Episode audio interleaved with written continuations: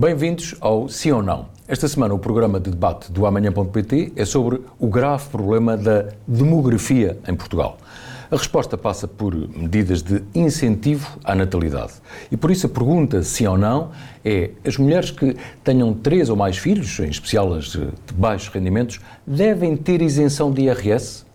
Comigo está Alda Azevedo, investigadora do ICS, o Instituto de Ciências Sociais eh, da Universidade de Lisboa, doutorada em Demografia, e Gonçalo Saraiva Matias, eh, que é jurista, professor de Direito e presidente da Fundação Francisco Manuel dos Santos. Eh, muito obrigado a ambos pela vossa presença e a vossa disponibilidade aqui. Um, sabem que têm um minuto para defesa da sua tese, depois podemos debater, conversar sobre um tema tão importante como, como este. Alda, ah, e, e abolimos, se não se importam, os professores doutores. Por favor. Alda, por favor, quer defender o seu ponto de vista? Hum, portanto, eu acho que antes de mais uh, precisamos de esclarecer de que universo é que estamos a falar quando falamos de famílias numerosas. E, e em termos de núcleos familiares, em Portugal nós temos uh, 3,1 milhões mas as famílias numerosas uh, uh, constituem apenas 1,4% deste universo, ou seja, há 44.450 famílias com três ou uh, mais crianças.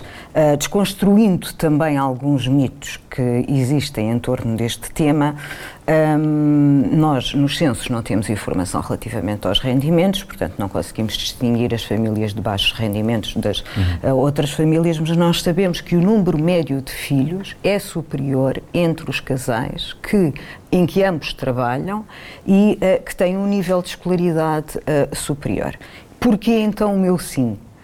Um, por três motivos. Em primeiro lugar, porque sou a favor de medidas de apoio às famílias em geral e à fecundidade em particular. Uh, e por apoio aqui, neste caso, no, no, no, exemplo de hoje, estamos a discutir uma medida fiscal, mas poderíamos estar a discutir uh, questões de licenças claro. ou questões de acesso a serviços. Eh, também por princípio sou a favor de que as medidas uh, sejam segundo os rendimentos das famílias, portanto, segundo uma condição de recursos. Isto porque uh, as famílias são, não são atingidas proporcionalmente por choques económicos, por crises, por um, um, aumento no desemprego, um aumento da inflação e, portanto, essa, essa ajuda também não, não pode ser proporcional. as que são mais vulneráveis precisam de um apoio adicional. Uh, e em terceiro lugar, porque as famílias numerosas têm mais custos e têm mais custos em diferentes dimensões. Portanto, uh, quer ao nível das necessidades básicas, alimentação, vestuário, as despesas de educação, uh, quer na infância, depois na, no material escolar, nas atividades extracurriculares, mais tarde depois nas propinas, nas despesas de saúde, quer na, na, nas regulares, quer naquelas que são extraordinárias. Na própria habitação, as famílias numerosas necessitam de uh, casas com mais quartos e, por isso, uh, essas casas podem ser mais caras. Porquê o não a esta pergunta? Eu sei que a pergunta é provocatória, porque podíamos, como Alda referiu muito bem, claro que podíamos colocar aqui outras propostas e outras medidas. Gonçalo.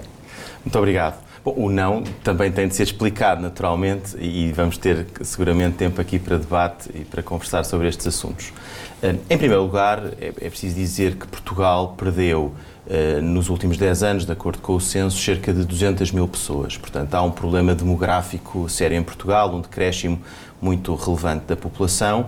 Uh, com saldos naturais uh, negativos e cada vez mais negativos, e este problema tem uma tendência para se agravar. Uh, porque não é só a questão da diferença entre óbitos e nascimentos, é também o envelhecimento da população, que é um envelhecimento muito significativo. E teremos certamente ocasião para falar sobre isto. E, portanto, é necessário, por um lado, é necessário apostar em políticas de imigração, que não é o nosso tema de hoje, mas que, de facto, é a única forma de, no curto prazo, resolver a questão do déficit demográfico, eh, e é certamente preciso apostar em políticas de natalidade. Agora, é preciso também verificar, é, e esta é a explicação para o meu não, é preciso eh, ter em conta eh, que este problema de demografia é um problema próprio de países desenvolvidos. Eh, é um problema que acontece em países desenvolvidos. E é também Portugal está aqui a ser vítima de alguma forma do seu desenvolvimento, porque o envelhecimento da população é em parte explicado eh, por um aumento da esperança média de vida, por uma redução da mortalidade infantil, em que Portugal teve um salto, foi dos níveis em que nos últimos 50 anos Portugal mais evoluiu. E, portanto, há um conjunto de explicações positivas para esta crise que nós vivemos. E, portanto, isto só para explicar o não, eu não julgo que deitar dinheiro em cima do problema seja a solução, porque isso então nós chegaríamos à conclusão que os países mais desenvolvidos, mais ricos, estariam melhor que os países menos desenvolvidos e mais pobres, e não é isso que os dados, nos dados nos mostram. Portanto, aquilo que me parece, e sem recusar, portanto é também um não, mas sem recusar a importância das, das políticas fiscais e tudo aquilo que a Alda referiu, como é evidente, os benefícios fiscais para famílias mais desfavorecidas, para os custos que têm com as crianças, para as despesas que têm escolares, de saúde, etc.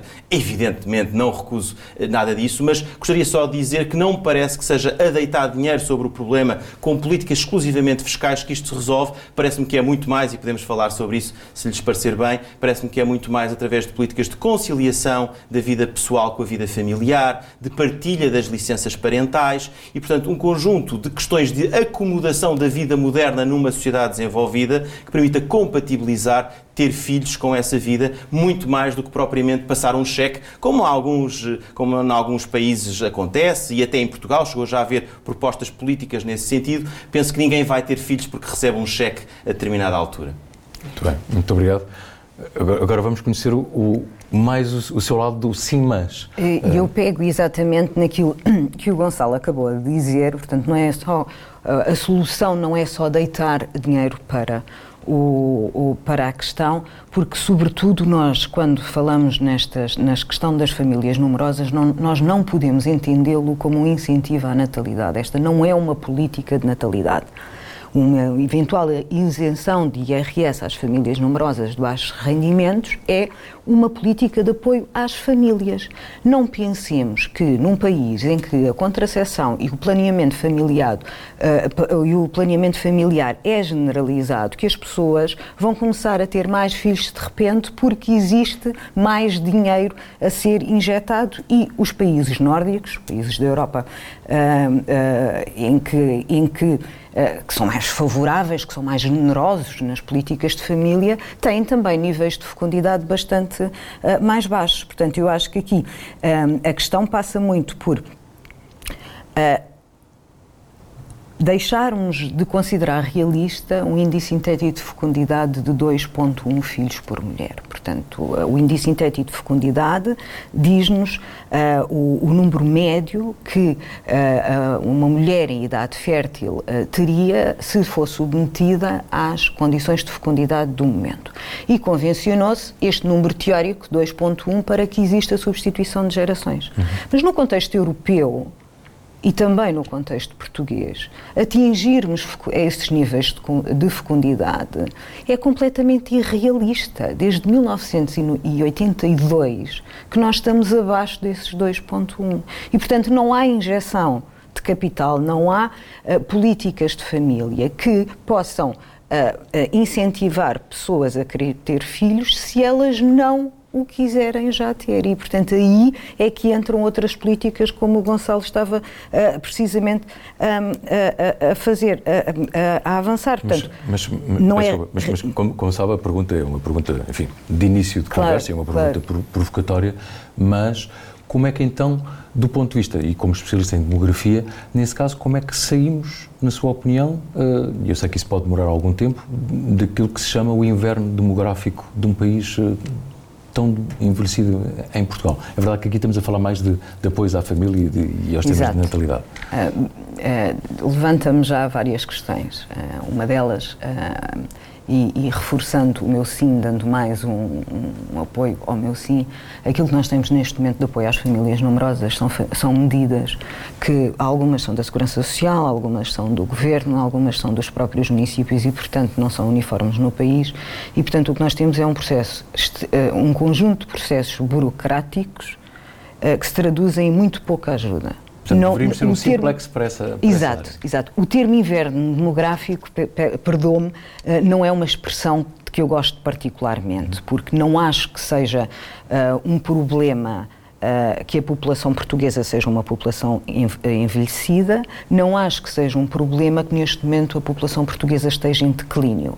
Acho que, é, que são características da, da, própria evolução demográfica das últimas décadas, com as quais nós temos de lidar. Aqui discordo uh, da Alda relativamente à questão uh, do envelhecimento e discordo admitindo vários modelos de organização de sociedade e admitindo até que nós no futuro possamos ter um modelo diferente, mas no modelo atual o envelhecimento uh, é de facto um problema, porque nós estamos muito assentes na sustentabilidade da segurança social, num modelo que é um modelo uh, redistributivo e, portanto, num modelo em que aqueles que trabalham descontam para aqueles que. Portanto, não é, um modelo, não é um modelo de capitalização, aqueles que trabalham descontam para aqueles que estão a receber. E, portanto, todo o nosso sistema foi construído no pressuposto do crescimento da população. Um, e, isso, isso, de facto, pode ser problemático, a não ser que se recorra à imigração, em, questão em relação à qual eu sou um defensor, uh, até porque a população mundial, ao contrário da população europeia, em particular portuguesa, está a crescer, já vai nos 8 mil milhões de pessoas e, portanto, é certamente possível aí encontrar uma forma de distribuição, mas na lógica do nosso sistema, e olhando exclusivamente para o nosso sistema, nós vamos ter uma sobrecarga enorme, mantendo-se as coisas como estão, teremos uma sobrecarga enorme sobre os ativos. Para além de que Portugal tem muito, muito. poucas crianças. É a segunda uh, sociedade europeia mais envelhecida. Perdeu um milhão de crianças nos últimos 50 anos. E, no portanto, entanto, o que, é que parece, o que é que parece mais lógico é nós forçarmos uma estrutura etária de população que já vem a evoluir nesta tendência ao longo de décadas a um modelo que já não serve à estrutura percebo, atual percebo. ou Mudar repensar o modelo, o modelo não é? E nesse, e nesse aspecto, e falou uh, já por duas vezes nos saldos migratórios, portanto, têm sido os saldos migratórios positivos que, a, têm, a compensar. que têm Sim. atenuado Sim. o declínio Sim, de população, é não é? Portanto, uh, tirando ali o período de crise em que tivemos saldos migratórios negativos, no resto, da, portanto, já há bastantes anos que temos tido uh, saldos positivos. Os, já os saldos naturais são saldos naturais negativos desde uh, 2007. E aí, e aí é que também, quando nós falamos precisamos de mais crianças, nós não nos podemos esquecer que a estrutura etária, tanto o volume como a estrutura etária da população, não depende apenas da natalidade. Depende também do comportamento da mortalidade e depende de, de, dos saldos migratórios. E, portanto, aí também criamos espaço para conseguir adequar de alguma forma ou incentivar alguma imigração. Agora, um país de baixos, de baixos salários, de precariedade laboral, em que os nossos próprios jovens qualificados procuram lá fora empregos melhores, é um país pouco atrativo para uma imigração qualificada. Mas concorda que isso é um problema. É um problema. Isso é um problema. E eu compreendo o argumento da mudança da estrutura, mas essa mudança também... A própria, pensemos, por exemplo, na questão da segurança social. É possível mudar o modelo. Há países que têm modelos diferentes, mas isso é feito com muita dor e é feito com descompensação do sistema durante alguns anos. Ora, nós não estamos neste momento em condições de fazer uma transição desse tipo, porque deixaríamos desprotegida uma parte, uma, uma, uma parte muito importante da população e uma população muito vulnerável. E, portanto, eu estou muito convencido que este é um problema grave que nós temos neste momento e que a redução da população que nós vamos enfrentar, que já estamos a enfrentar e vamos enfrentar nos próximos anos, nos vai trazer dificuldades sérias. Mas agora, para ir à, à tua pergunta, Luís. No fundo, são os temas também de incentivo à natalidade e de, eh, de conciliação da vida familiar, porque se calhar a, a tal diferença que a Alda acabou de, de, de referir entre 2,1 ou 1,6 tem a ver depois com a o que é que falha é que as pessoas, de repente, estão muito sobrecarregadas, uh, ou por impostos, ou porque... Mas, no fundo, mas era, aí, era aí que eu ia. Sim. Vamos, vou tentar pôr as coisas num ponto de vista muito prático. Vamos ver, uma família que sente que não tem condições para ter filhos, e a quem é dito tem aqui uma majoração fiscal ou tem aqui um apoio da Segurança Social num montante, até pode ser generoso, alguns milhares de euros, mas não é isso que vai fazer essa família ter filhos, pois se essa família está atolada em obrigações, assoberbada de trabalho, não é por receber mais mil, dois mil, três mil euros que isso vai fazer a diferença na decisão de ter filhos, até porque a decisão de ter filhos é uma decisão de longuíssimo prazo. Isso, isso vai ter esse peso.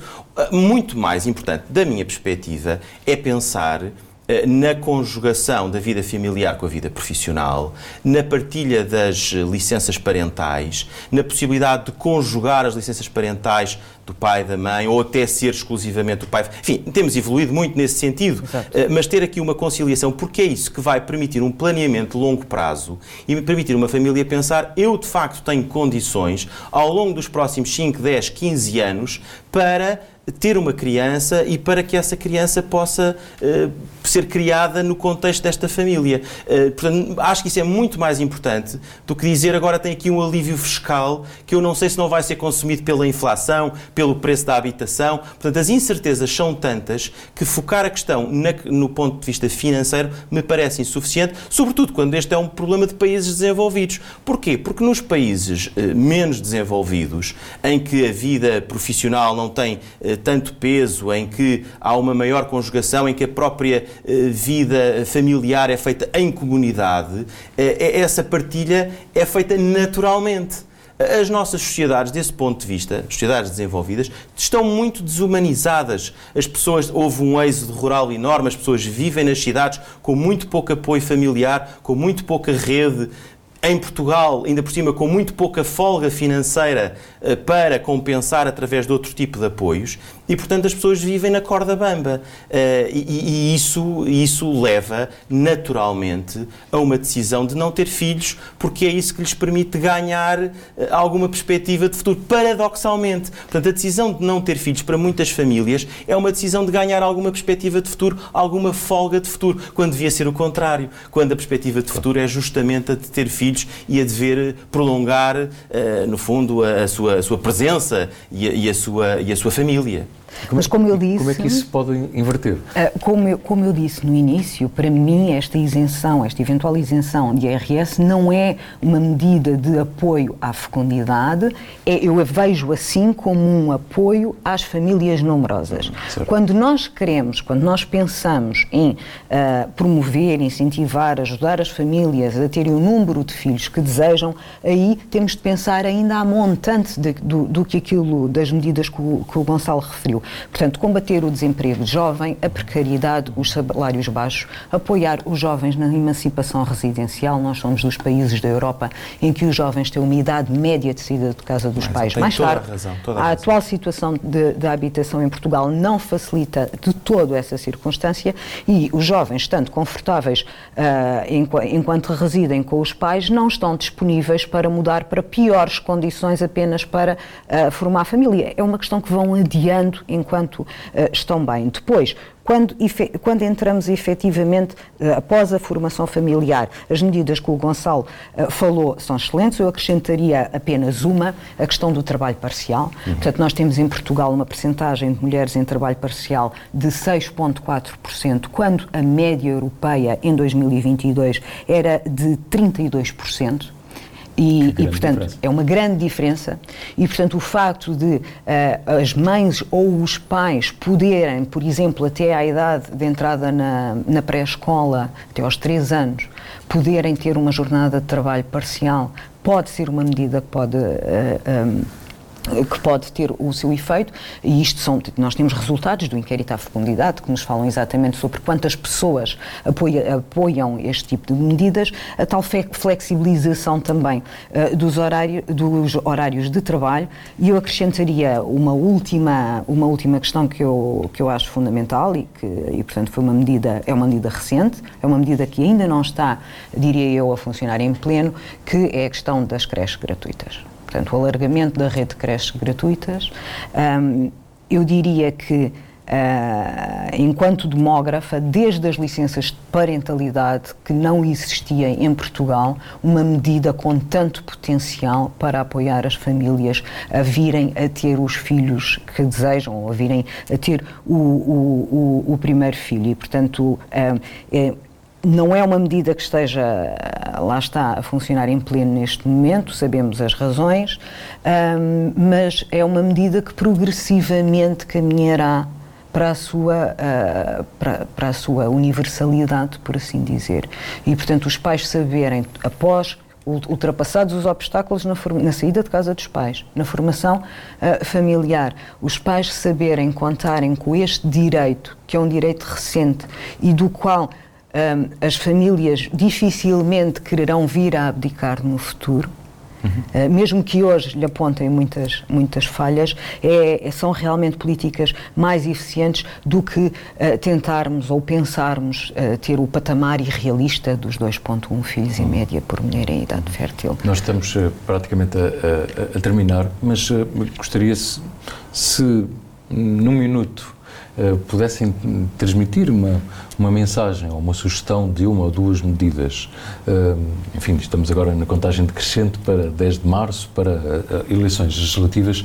O que é que os partidos e os partidos em geral, na vossa opinião, além daquilo que acabaram de, de, de referir, deveriam considerar absolutamente como prioritário para, enfim, não termos o problema demográfico que neste momento temos em Portugal? Eu, eu diria dois aspectos fundamentais. Por um lado, e temos que ter consciência, estou totalmente de acordo com a Alda, temos que ter consciência da dificuldade eh, de implementar estas medidas e de conseguir atingir as metas de que estamos a falar. Também porque estamos a falar de uma população, como eu disse há pouco, muito envelhecida, de uma pirâmide demográfica invertida. E, portanto, as pessoas com uma população envelhecida, as pessoas mais velhas não têm filhos. Naturalmente não podem ter filhos. E, portanto, nós estamos a pôr a pressão toda sobre uma faixa relativamente pequena da população, porque há uma parte da população que já não pode ter filhos e já não pode contribuir para isto. E é uma faixa da população que ainda por cima está a sair do país por falta de condições económicas, por falta de capacidade de fixação. Portanto, para além de tudo aquilo que já aqui dissemos e que evidentemente não vou repetir, eu acho que é fundamental que os governos e que as políticas públicas se dirijam à retenção de talento em Portugal. De talento e, portanto, de jovens em Portugal. À capacidade de fixação dos jovens em Portugal. Todos sabemos que é muito importante os jovens circularem, estarem no estrangeiro, tudo isso é verdade, mas nós neste momento vivemos uma emergência nacional, ainda por cima uma emergência que resulta de anos e anos de investimento na educação e, portanto, é prioritário nós conseguirmos reter as pessoas em Portugal, porque senão nós, quer dizer, se saem as pessoas em idade fértil e mantemos uma população que está em idade já não fértil e em crescimento, eh, não conseguimos de maneira nenhuma reverter isto. E por outro lado também, volto ao tema, sei que não é o tema de hoje, mas é um tema de que eu gosto muito e que acho muito importante, apostar, ao mesmo tempo que se aposta na retenção destas pessoas, apostar na atração de talento também para Portugal. Porque, reparem, as pessoas que, que vêm em, em imigração vêm em média em idade fértil, têm em média mais filhos eh, do que os portugueses. Aliás, os estudos estão a revelar todos que boa parte das crianças que estão, uma parte importante das crianças que estão a nascer em Portugal são filhos de mães estrangeiras. Portanto, a, que a, taxa de fecundidade entre estrangeiros é superior à dos nacionais. E, portanto, eh, há aqui também uma hipótese de resolver ou de minorar a questão da natalidade pela via da imigração, não só porque entram pessoas, mas também porque entram pessoas em idade fértil e podem contribuir para a natalidade em Portugal. Alda Azevedo, uma, duas medidas. E eu diria, eu diria que uh, as duas coisas que o Gonçalo uh, referiu não estão assim tão desligadas. Uh, não. não estão assim tão desligadas. Estão, porque quando Portugal for suficientemente atrativo para que os jovens qualificados portugueses cá fiquem, tornou-se também atrativo para uh, uh, uh, jovens estrangeiros virem para, para Portugal. E, portanto, em termos de medidas, de propostas, eu ia mais uma vez a montante e, e neste momento, portanto, recentemente saíram os resultados do Barómetro à Habitação, promovido pela Fundação Francisco Manuel dos Santos, e, e portanto, uma das perguntas que, que foram colocadas foi. Um, em termos de acesso à habitação, quais foram as, as suas decisões de vida que, um, que, já foram constrangidas por dificuldades no acesso à habitação. E havia lá, e havia ali uh, algumas medidas que eu acho que é importante falar delas. Sair de casa dos pais, casar ou ir viver em conjugalidade, ter um filho, ter mais um filho. Pela primeira vez em Portugal, existe evidência empírica de que o, as dificuldades no acesso à, à habitação estão a contribuir negativamente para a formação familiar e para a fecundidade em Portugal. E, portanto, nesse aspecto, um conjunto de medidas que facilite a, a a emancipação residencial dos jovens, através de benefícios no arrendamento, portanto, portanto arrendamentos que tenham porque, porque, temos de deixar de ser um país de proprietários, mas isso seria todo um outro tema é do outro programa. Exato. Portanto, permitir o acesso dos jovens ao arrendamento a preços acessíveis e com contratos de durações ali no mínimo de 5 anos para que possam efetivamente fazer uma transição para a vida adulta e para o início da formação familiar. Porque nós estamos a travar a questão da fecundidade logo na base. E é, e é aí que nós precisamos neste momento de um grande impulso para que as pessoas possam depois então fazer os seus ter os seus projetos individuais e familiares de, relativamente à, à fecundidade.